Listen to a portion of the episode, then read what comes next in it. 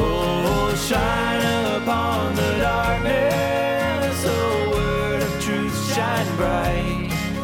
Abide with me forever. Your law is my delight.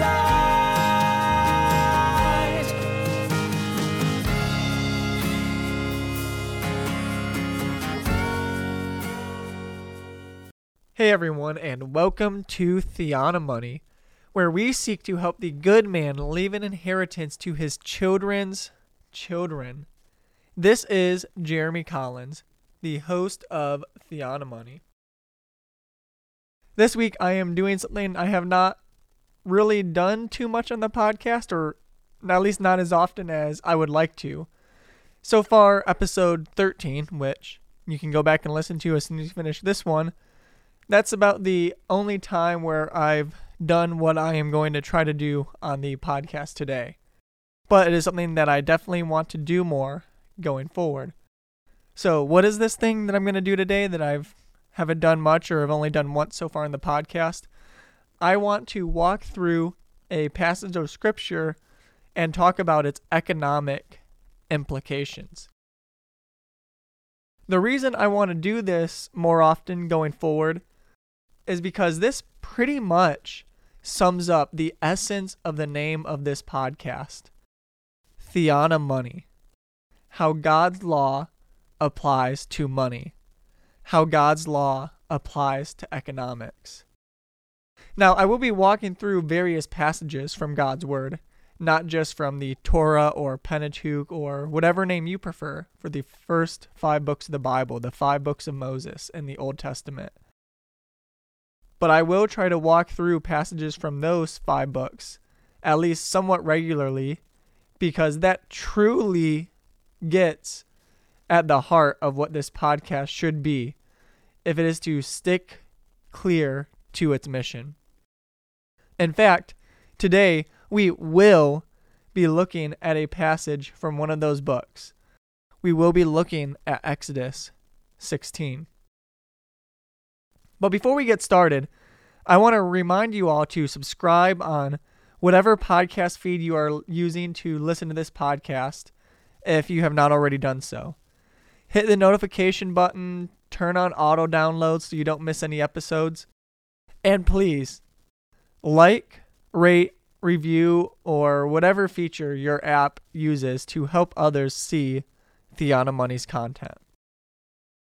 And please, if you listen to the podcast on Sermon Audio, consider switching to one of the other places like Spotify, Apple, iHeartRadio, or Podbean because I am not sure how much longer the podcast will be able to be on Sermon Audio. It may still be for a while to come, or it may be off of that site soon. That is really outside of my control. But if you like Theonomoney and Cruciform Ministries, and if you like listening to both of them on on Sermon Audio, please consider supporting us on Patreon, which will help us be able to keep things like the Cruciform Ministries Sermon Audio page live, which is the page that puts Theonomoney's episodes on Sermon Audio. So let's get to the topic at hand. This week we will be looking at Exodus chapter 16, verses 13 to 18. So let's read those verses. I will be reading out of the New American Standard Bible, 1995 edition. And before I get started reading, the background for this passage is that Israel is in the wilderness traveling from Egypt to the promised land. God has judged Egypt with his 10 plagues, and Israel left that nation in ruins, a fraction of its former glory, with nearly its entire army dead, without Israel so much as lifting a hand. Well, okay. Except for the hand Moses used to lift his staff over the Red Sea, but that was the only hand lifted. Now, Israel's in the wilderness crying out to God for food because apparently the God that just released the 10 plagues on Egypt is not powerful enough to make sure the nation gets food in the wilderness or something like that. But before you judge them too harshly, remember that we all too often have a similar, if not the same, hard heart toward God in many areas and need to be constantly repenting of that and asking Him for the grace we need to be further sanctified. Anyways, let's get to the passage at hand. So, Exodus chapter 16, verses 13 through 18. So it came about at evening that the quails came up and covered the camp, and in the morning there was a layer of dew around the camp. When the layer of dew evaporated, behold, on the surface of the wilderness there was a fine flake like thing, fine as the frost on the ground. When the sons of Israel saw it, they said to one another, What is it? For they did not know what it was. And Moses said to them, It is the bread which the Lord has given you to eat. This is what the Lord has commanded Gather of it every man as much as he should eat. You shall take an omer apiece according to the number of persons each of you has in his tent. The sons of Israel did so, and some gathered much, and some little. When they measured it with an omer, he who had gathered much had no excess, and he who had gathered little had no lack. Every man gathered as much as he should eat. So, the verses we will be looking at in detail today are verses 16 through 18. I started at verse 13 to help provide context because context is king. So let's look at those verses a bit. Verse 16 teaches us that the Lord commanded the Israelites to gather, each man gathering for himself, as much as he should eat, an omer per person, according to the people in his tent or family. Verse 17 says the Israelites obeyed the command of God. They gathered, some much and some little, according to how much they needed to gather for the family, for the people in their households. Then verse 18 says that they each gathered as much as he needed for his household. The one with the larger household who gathered much had no excess. The one with the smaller household who gathered little had no lack. Each one gathered as much as his household should eat.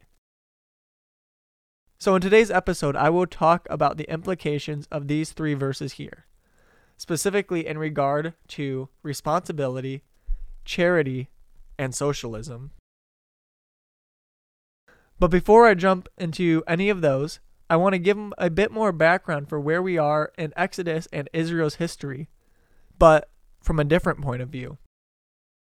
Much of what I'm about to say comes from Gary North, so I want to give credit where credit is due. I already had this podcast episode thought out in quite a bit of detail, but I wanted to see what Gary North had to say in his economic commentary on Exodus. And now, what I originally planned to say in this episode has been supplemented and expanded by what he said in the chapter called Manna, Predictability, and Dominion, Exodus 16 4 5.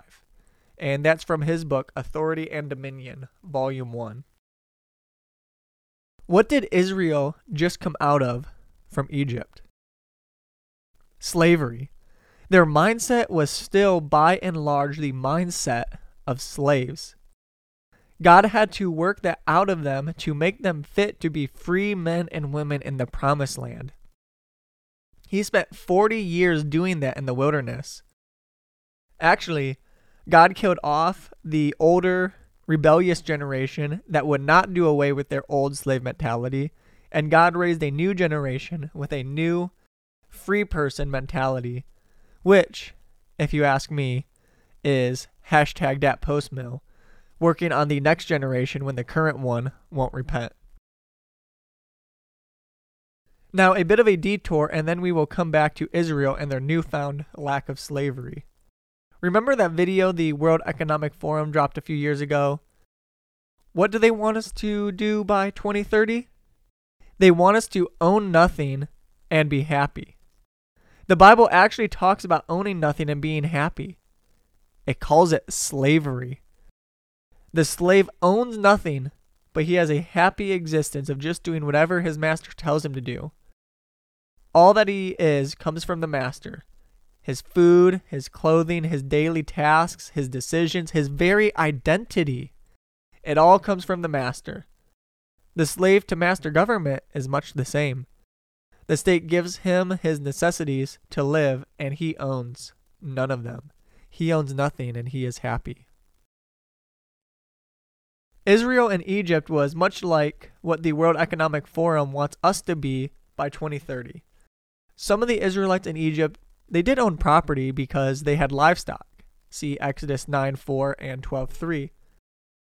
But many of them got everything from Egypt, including their food and the raw materials to make the bricks, until Pharaoh got mad at them because of Moses and made them get the materials to make their own brick.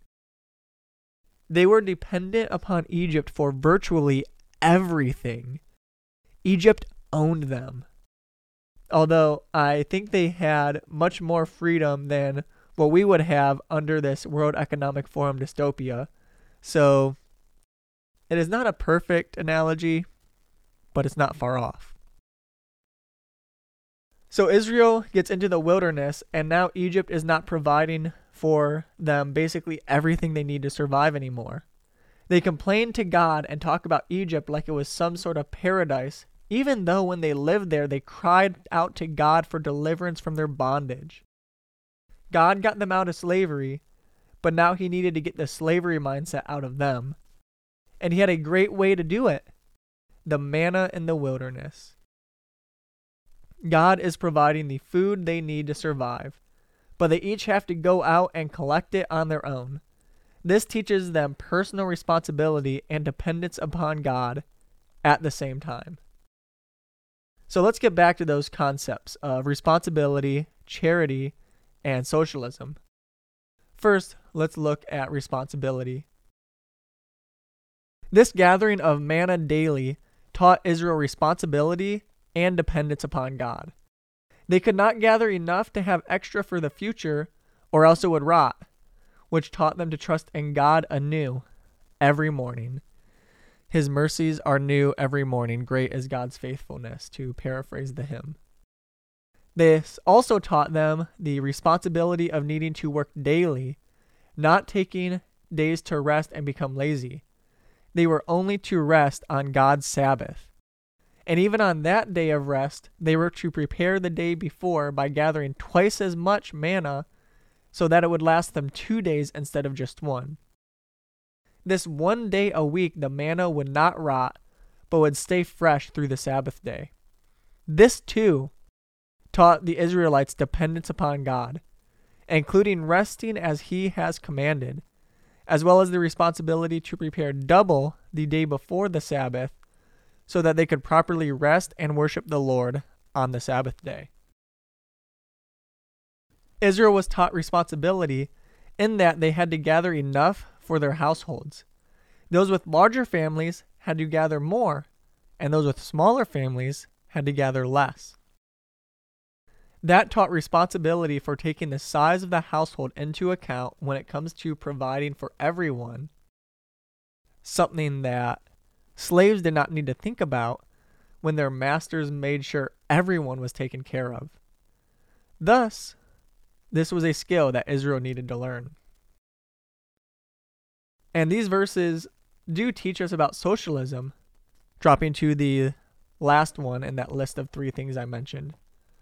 Socialists may use verse 16 to claim that everyone was commanded by God to gather an omer per person, and that at the end of the day, the one who gathered little had no lack, and the one who gathered much had no excess. Therefore, the socialist twisting this passage to teach his unbiblical view of the economy would say that there was equality of outcome. Everyone was told how much to produce, no more, no less. Some produced much and some produced little, according to his or her ability. And everyone had exactly the perfect amount needed for his family. There was no meritocracy here, it was equality of outcome. Well, that doesn't quite work though. This is taking like half of one verse and then half of another verse, then ignoring the other half of those verses, as well as the verses before after, and in between. Then, on top of all that, interpreting those passages through a socialistic lens instead of a lens of good hermeneutics. But what do we see the passage actually saying? In verse 16, God commanded that each man should gather as much as he should eat, which is an omer, and as much as those in his household should eat, which is an omer per person in the household. Each man worked to gather enough to provide for himself and his household. Verse 17 says that they obeyed the command. Although from other passages near this one, we know that not all obeyed it perfectly. Yet they did by and large obey it, those with larger households gathering more, and those with smaller households gathering less. See, we do not read verse 17 in a vacuum, and when it says some gathered more than others, that means from each according to his ability. And then when we read in verse 18 about no one lacking or having excess, that means to each according to his need. We read verse 17 in light of verse 16 when it said that they were to gather a set amount per person, according to the number of persons in the tent or household. Then, when verse 17 says that they did so, and some gathered much and others gathered little, we should understand that as gathering as much as each one's tent or household required, not gathering according to his ability in some socialistic sense. Then we get to verse 18, this can be taken a few different ways. What does it mean that they measured it with an omer? Does that mean that each man measured what he gathered to make sure he gathered what God commanded him to gather, no more or no less? This more individual view would fit perfectly well with the more free market interpretation of this passage. Or did they gather all of the manna that all of Israel gathered into one giant heap and then measure out with an omer sized measuring tool what each tent or household was to receive that day. This would be interpreting the passage in line with the more socialistic view. Now, before we dive further into that, let's remember the context we learned from Gary North that God is using manna to teach the Israelites certain things about responsibility and providing for themselves while at the same time trusting in God for provision. He is weaning them off of slavery to Egypt to provide all of their needs and teaching them that He provides their needs, but that they have to work and work every day, except for the Sabbath of rest, to acquire what they need to survive. Therefore, even if we interpret this passage in the most outrageously socialistic way possible, that does not prove much for us today. A 40 year period where God is weaning his people off of their slavery, slavery which actually resembles socialism in many ways, if you remember what I said a bit ago in this episode, and teaching them dependence upon him while also learning responsibility and provision for themselves and their households this is not a good thing to argue as an example of how we should base the economics of our societies today. Especially not when this set period of time included a miracle happening every single morning except for the Sabbath. Although on the sixth day, a doubly sized miracle happened to cover for the Sabbath. And that God has not performed this miracle since those 40 years ended over 3,000 years ago. So even the most socialistic interpretation of this text has to start its argument that this thing God did once for a set period of time in redemptive history for a specific purpose and never did again is actually teaching us how we should order our economics and all societies for all time except that it will look very different because God is not raining manna down every morning anymore. So something like Unicomp from this perfect day will have to assign jobs in place of God giving manna and commanding people to gather it. Hmm. A computer or some sort of government agency replacing God. That sounds a lot like statism. The idolatry of the state in the place of God. Interesting. So let's get back to the two ways we can interpret verse 18. And let's add a third one to it. It could be something more in the middle of those two where everyone gathers his own individually or small scale corporately for his family, but that everyone measures it and those who gather too much leave some behind, from which store those who gather too little would add to get the full omer. Now, I can't give a full, super detailed explanation of the interpretation issues and practical outworkings of each of these positions because I think I'm already over time for this episode.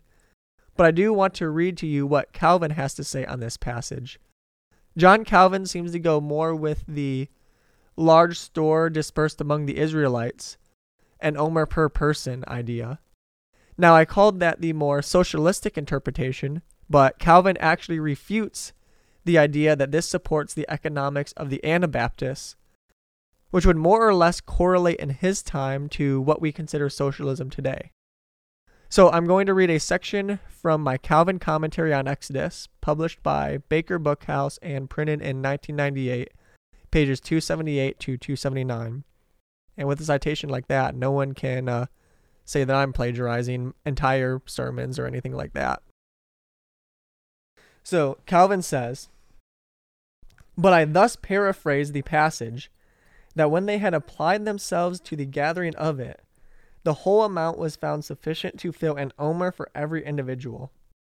For they did not each of them collect a private store, but when all had assisted, at length they took their prescribed portion from the common heap.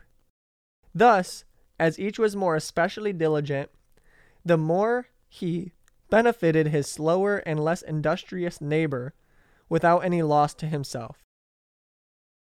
This is aptly applied by Paul to almsgiving, 2 Corinthians 8:14, wherein everyone bestows of what he possesses on his poor brethren. Only let us remember that this is done figuratively, for though there be some likeness between the manna and our daily food, yet there is a distinction between them to be observed, on which we shall elsewhere remark.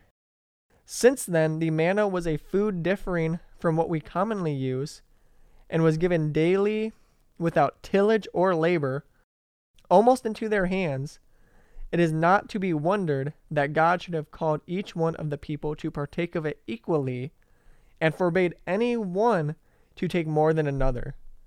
This case of ordinary food is different, for it is necessary for the preservation of human society that each should possess what is his own, that some should acquire property by purchase, that to others it should come by hereditary right, to others by the title of presentation, that each should increase his means in proportion to his diligence, or bodily strength, or other qualifications.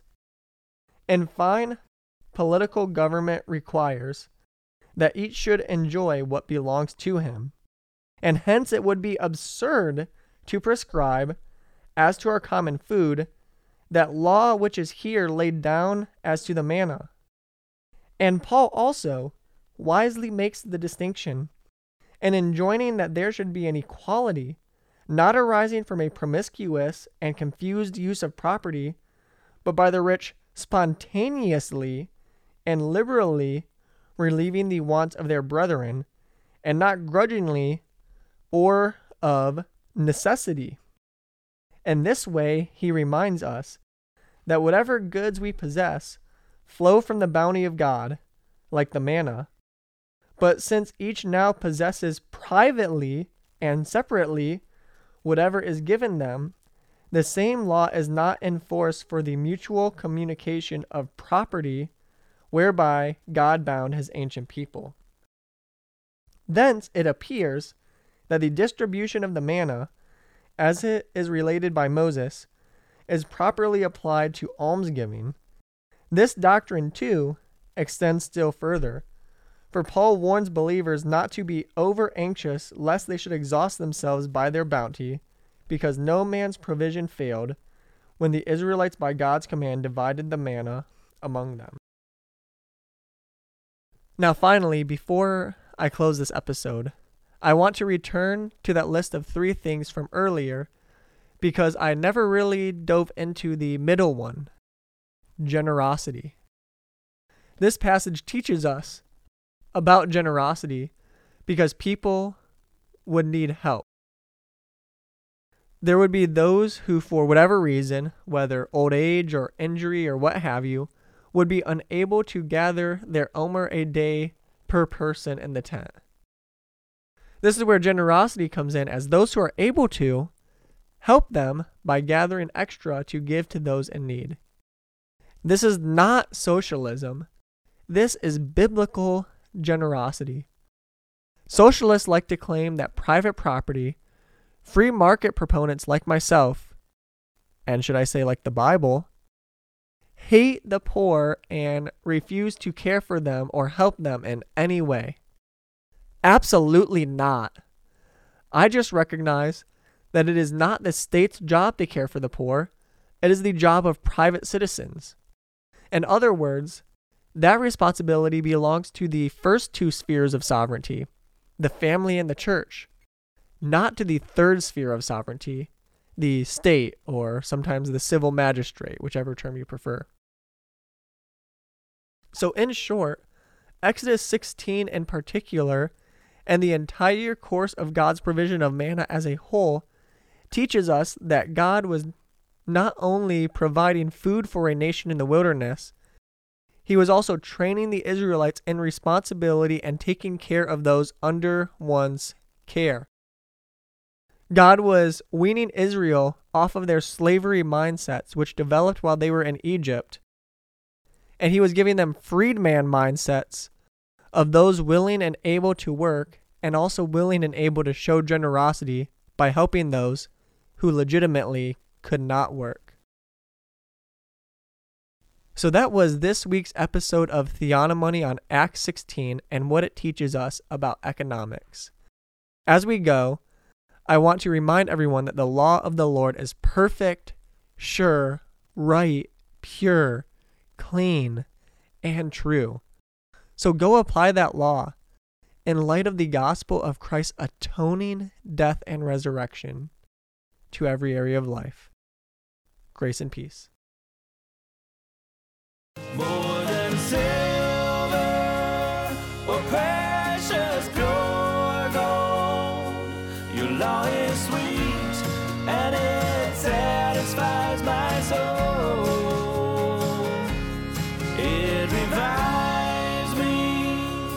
And